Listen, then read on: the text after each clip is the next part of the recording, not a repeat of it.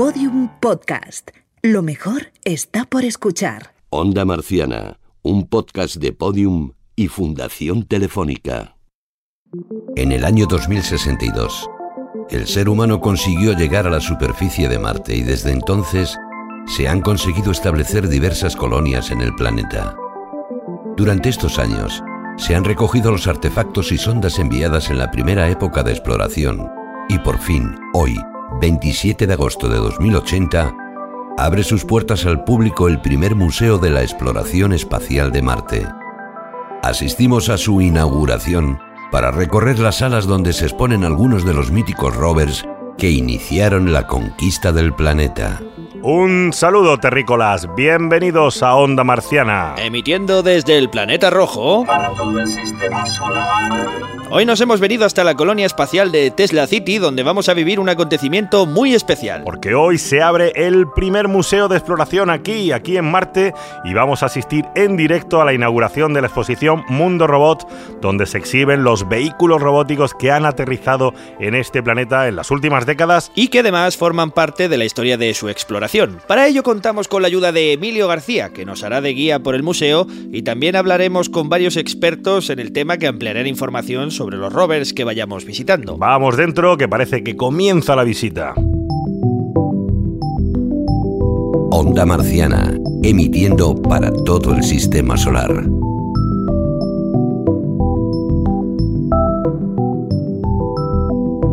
Episodio 4.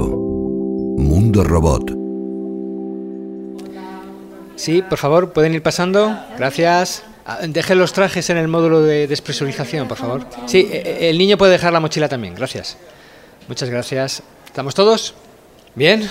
Bienvenidos al Museo Ellen Musk III, el Museo de Exploración Terrícola Marciana. Es un museo dedicado a la exploración de Marte por parte de nuestros antepasados terrícolas.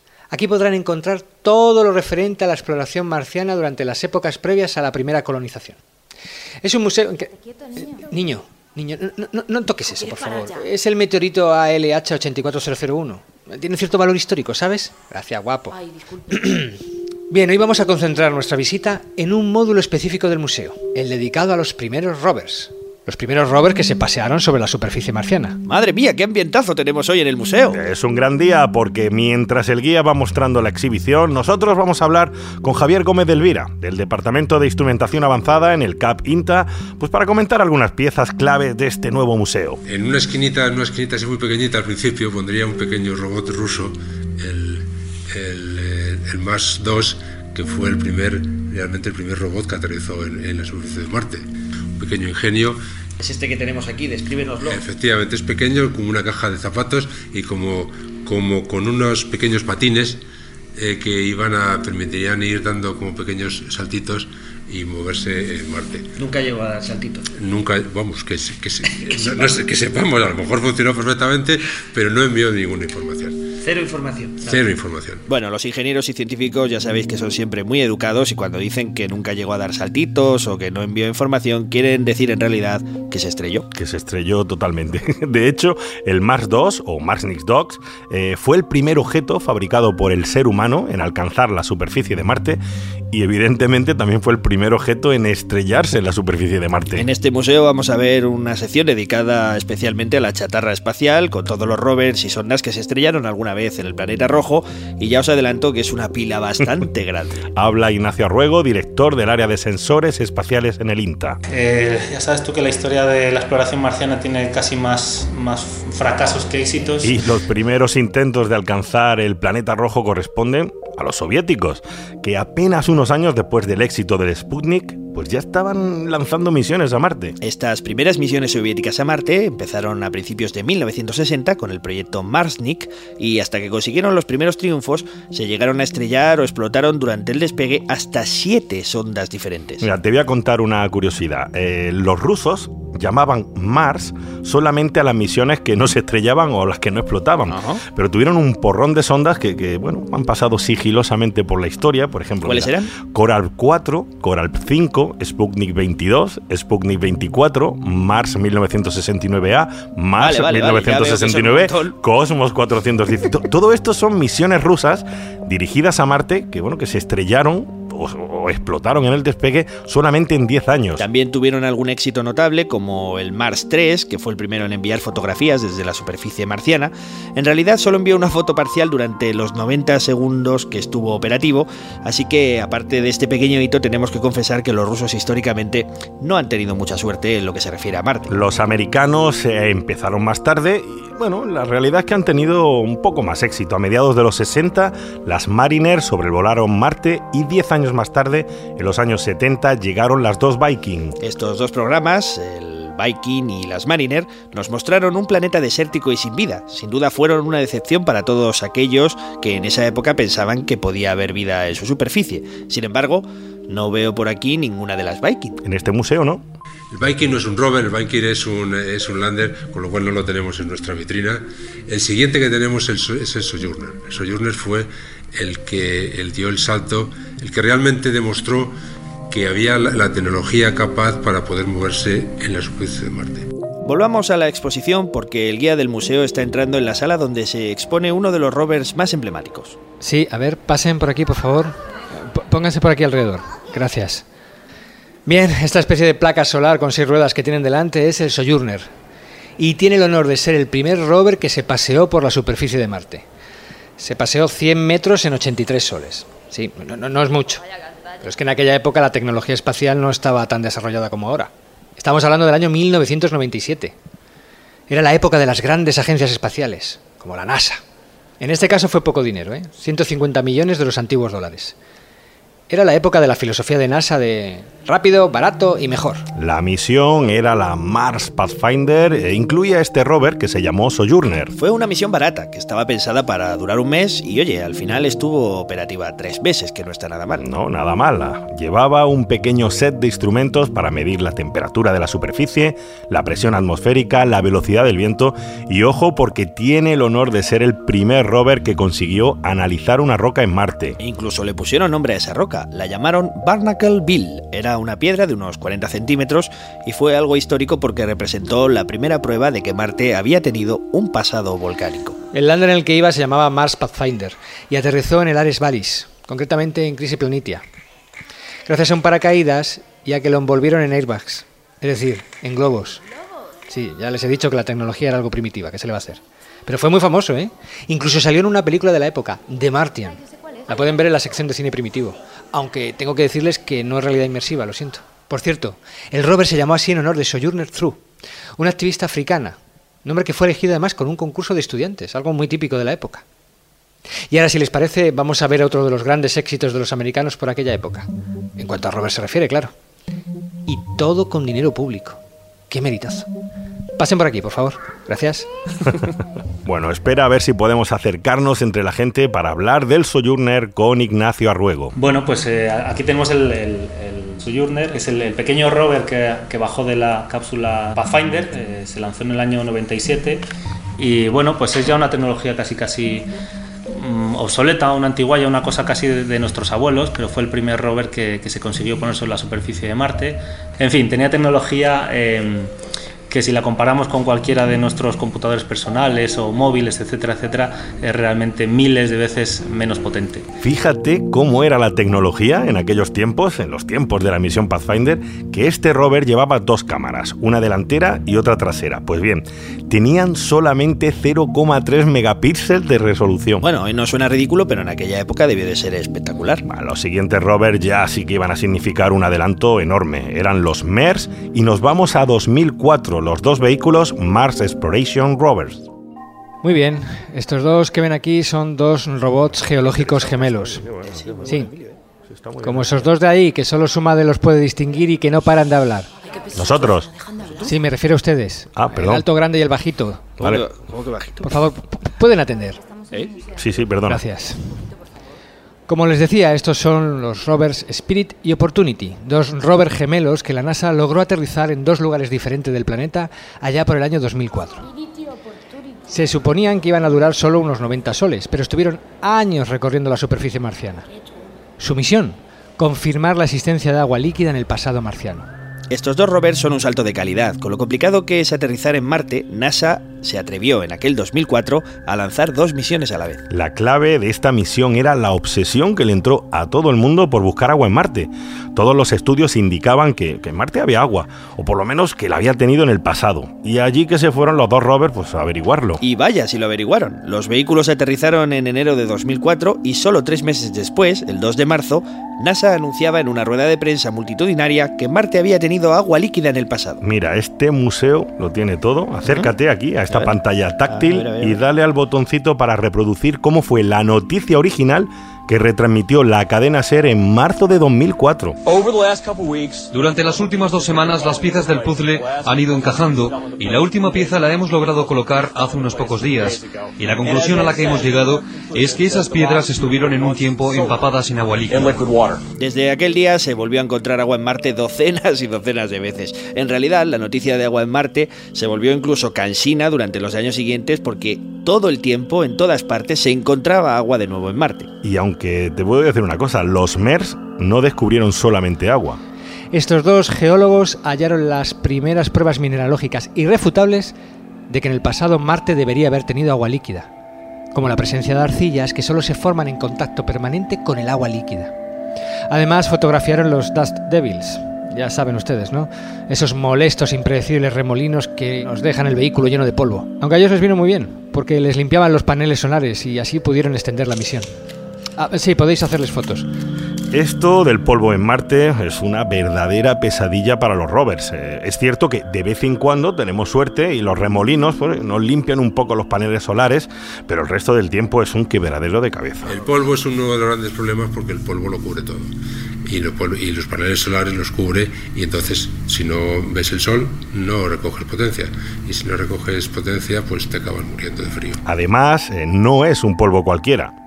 Nos lo explica Ignacio Arruego del INTA. Tienes varios efectos. Uno, la, la posibilidad de que te entre en equipos y, y pueda no ser deseable esa deposición de polvo, que además es un polvo ferromagnético, es decir, que puede tener carga electrostática y demás. Pero luego, sobre todo, en nuestros instrumentos, que son instrumentos meteorológicos, lo que más nos importa es la propia deposición del polvo en las superficies externas de esos instrumentos. Claro, estamos hablando de instrumentos meteorológicos, te puedes imaginar que por narices tienen que ir expuestos a la atmósfera marciana, no pueden ir metidos dentro de una cajita y bien protegidos como va, pues yo que sé, el ordenador de a bordo, ¿no? De hecho, todos los rovers que se han enviado a Marte han tenido que enfrentarse a este problema del polvo y las soluciones que se han intentado aplicar son de lo más ingeniosas. Tienes que inventar a veces eh, formas de minimizar la deposición de polvo, por ejemplo. Hay eh, toda una batería de detectores eh, en distintas bandas espectrales que están mirando al cielo. Alrededor de cada uno de esos detectores tenemos un imán. Ese imán lo que hace es crear un pequeño campo magnético que, como te decía antes, ese polvo es ferromagnético. Y entonces mientras va cayendo lo atrae y evita que se deposite en un porcentaje, al final el polvo se deposita igualmente, evita que se minimiza la cantidad de polvo que se deposita sobre el, el elemento detector. Se deposita sobre el imán. parabrisas ponéis un imán. Un imán que atrae el polvo. Es una forma estupenda de convertir un problema en una solución. Un limpia parabrisas. Sí, sí, pero vamos a hacer una pequeña pausa antes de entrar en la sala principal, a ver el elemento estrella de esta exposición, una pausa comercial. Y volvemos.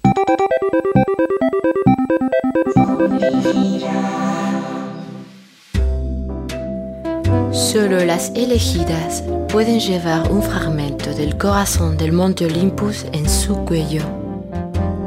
Fabricada con cristal de basalto marciano, obtenido de las profundidades del mayor volcán del sistema solar, la joya Mons le dará el aire de distinción que todo colono necesita. Pida siempre Mons, la elegancia marciana. Se le ha vuelto a quemar el pelo. La radiación marciana le come la piel. Con la crema ultrasolar Ganímedes podrá protegerse de las peores tormentas de rayos cósmicos y de la sequedad del polvo marciano, con un factor de protección 3000 para que usted brille como merece. Ganímedes, su crema protectora patrocina Onda Marciana. Onda Marciana. ¿Te apetece una aventura a la superficie de Marte? Este fin de semana vente a hacer surf en las laderas del Monte Elíseo y lo gozarás de buen rollo. Te alquilamos la tabla y el traje deslizador por solo 40 dólares marcianos. Contacta con la agencia de aventuras Lowell en el 02222232 y ¡Súbete a nuestra ola! Patricia Lowell. Estás sintonizando Onda Marciana, la radio de los hombrecillos verdes. Continuamos en Onda Marciana emitiendo hoy desde Tesla City, en la provincia de Tarsis, donde nos hemos desplazado para la gran inauguración del Museo de Rovers. Tenemos miles y miles de personas aquí, Antonio, ambientazo que tenemos. esperando ver a los rovers que marcaron la historia de la exploración marciana y nosotros se los estamos mostrando en primicia. Antes de continuar adelante y pasar a la sala principal de Mundo Robot, vamos a conectar con nuestro compañero Marciano Ortega, que está ya en la entrada del museo recogiendo las primeras impresiones de la gente. Adelante, Marciano.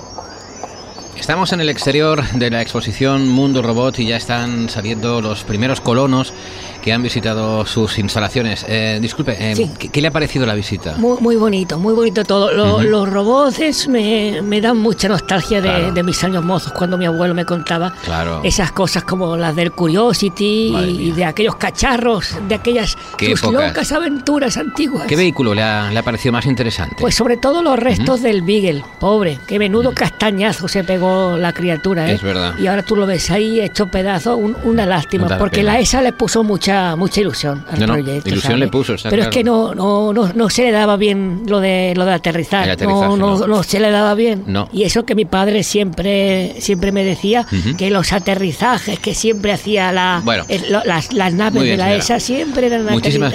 gracias. Eh, Aquí tenemos a otro caballero eh, que sale de, de la exposición. ¿Qué le ha parecido? Bueno, yo estoy totalmente indignado con, con la falta de rigor. ¿A quién se le ocurre decir que las baterías de Spirit y Opportunity eran de, de dióxido de plutonio? ¿Acaso quieren manipular a, a la opinión pública? Ya, bueno. ¿Hasta cuándo esta campaña de la industria para ensombrecer los logros Bueno. del ion litio? Hostia.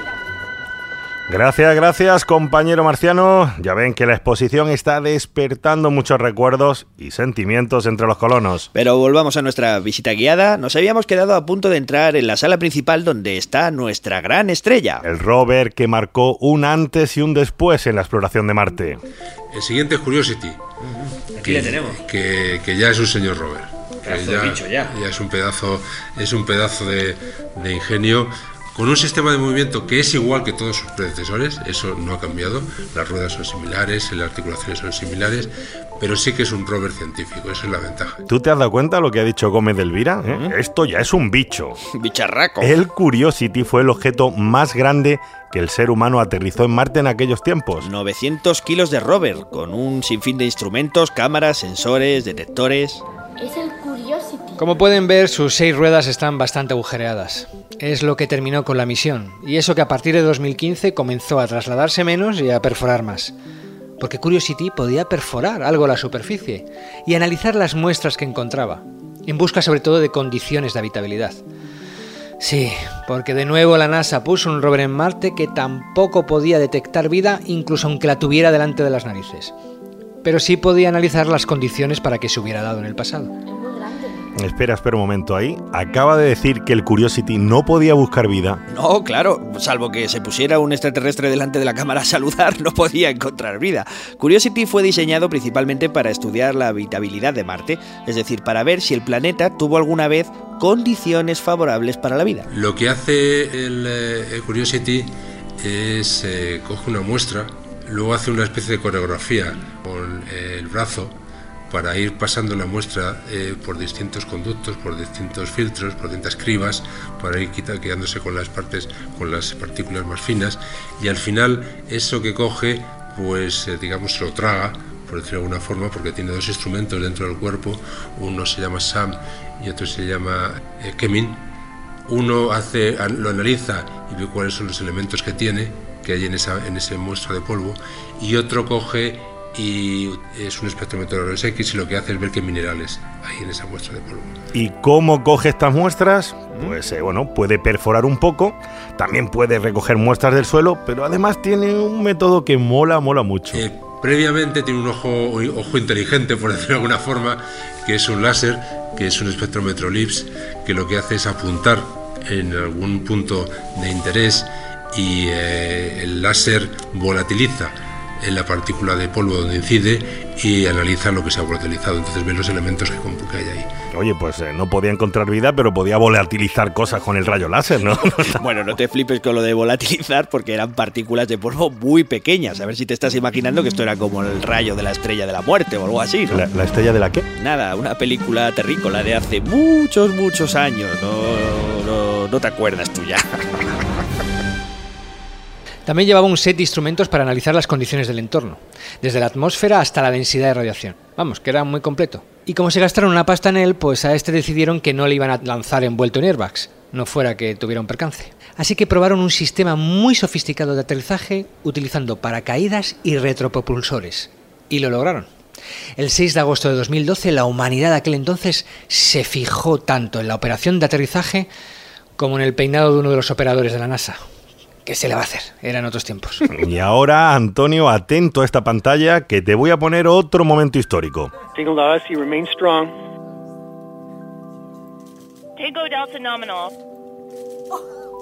Oye, ¿esto, ¿esto qué es, Javier? Espérate, espérate que verás. stable.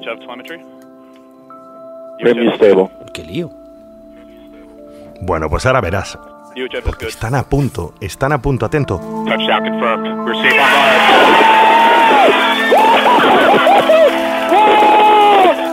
¡Madre mía!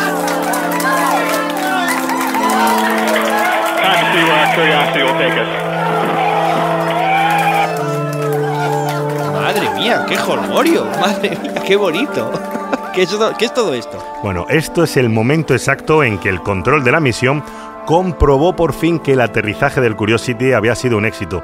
La frase con la que todo el mundo salta de alegría ha sido Aterrizaje confirmado. Estamos a salvo en Marte. Hombre, aquellos famosos 7 minutos de terror. El aterrizaje fue de esta manera. La cápsula que contenía el rover entró en la atmósfera de Marte y utilizó el primer frenado con el escudo térmico y un sistema de paracaídas gigantesco. Cuando estaba a 1800 metros de altura y descendiendo a 300 kilómetros por hora, se separa el sistema de paracaídas y se encienden los retrocohetes. Y aquí viene lo más chulo. A 23 metros de altura, el módulo se abre y se despliega una especie de grúa con cables que despliega el rover y lo posa suavemente en la superficie. Todo este proceso duró en realidad algo más de seis minutos y los ingenieros desde la Tierra pues solo podían esperar a que todo saliera bien. Al final Curiosity aterrizó sano y salvo. La alegría y los gritos que hemos escuchado son comprensibles porque era la primera vez que se intentaba una maniobra de este tipo y más aún si recordamos la historia de sondas que se han estrellado en Marte. Bueno, este museo, como hemos dicho, tiene una sala dedicado a eso, una pila. a los fracasos de Marte. Perdona, ¿quieres dejar esa pieza? Es que no, no es chatarra, son los restos de Schiaparelli. Porque no todos fueron éxitos a la hora de aterrizar cosas en Marte. Venga, continuemos la visita. Bien, esto que tienen delante es el módulo de la chatarra que los terrícolas hemos ido dejando sobre la superficie marciana. Sí, señoras y señores, porque la historia se escribe con los éxitos, pero también con los fracasos. Y de fracasos habían un montón los europeos de la época porque en esos años los pobres no lograban colocar un rover en Marte ni por casualidad. Miren, este amasijo de hierros corresponde a los primeros intentos de los soviéticos por colocar un rover con la Mars 2 y otro con la Mars 3. En estos primeros años de exploración de Marte, los terrícolas enviaron más de 10.000 kilos en artefactos, landers, rovers, oye, 10.000 kilos. Madre mía, y eso contando solo con los que llegaron a tocar tierra, aunque fuese estrellándose, porque si contamos los que explotaron en el despegue o los que se quedaron perdidos en el espacio, entonces no acabamos. Muchos años después, ya en el 2003, la Agencia Espacial Europea lo intentó con la Beagle 2 un rover diseñado por una universidad británica que iba anclada a la sonda Mars Express. El caso que logró salir de la sonda, pero enseguida se perdió las comunicaciones con ella. Y estuvo perdida durante más de 10 años, hasta que en el 2015 y con imágenes desde órbita marciana se la encontró. El informe de lo que había ocurrido fue demoledor. Atreverse a hacer cosas como esta con tan poca experiencia fue lo más suave que les dijeron. Pero vamos, que unos años después no mejoró mucho la cosa. No era un rover, pero sí un aterrizador. Schiaparelli. Y aterrizó, sí, sí, pero con castañazo incluido. En fin, la verdad que teníamos la superficie de Marte hecha un desguace. Jo, qué chulo. Pero oye, Javi, ¿dónde, dónde vas? ¿Dónde vas? Pero, un minuto, voy a la tienda de regalos, ¿eh? A comprarme una camiseta vintage de Somar 2020. Ah, claro, no puede faltar una tienda de regalos en el museo. Sí, sí, mira, mira, mira, mira, mira, ya estoy aquí. Mira, mira qué chulada de camiseta. Además te he traído una taza en forma de brazo robótico. Como bola. Oye, pero aligera que se acaba la visita. Bien, gracias por su visita. Muchas gracias. No, no olviden su traje espacial, no vayan a morir de hipotermia y fuera. Gracias, adiós. No, no, no, eh, el ticket del parking se lo sellan abajo, gracias. Muy gracioso su niño, ¿eh? Sí, sí. Adiós, adiós. Adiós, adiós, oye. Adiós a ustedes dos también, sí. Adiós, Emilio. Venga, hasta luego, Emilio. Gracias. Qué raros son estos dos tipos. No han parado de hablar toda la visita. Hay gente que no parece este tiempo. Bueno. Manolo, cierra ya, que se han ido los de los Robert. Oye, hemos quedado en el recuerdo total. ¿Te vienes? Onda Marciana es un podcast de Podium y Fundación Telefónica dirigido, escrito, realizado y narrado por Antonio Martínez Ron, Javier Peláez y Javi Álvarez. Todos los episodios y contenidos adicionales en podiumpodcast.com y en espacio fundaciontelefónica.com. También en nuestra aplicación disponible para dispositivos iOS y Android.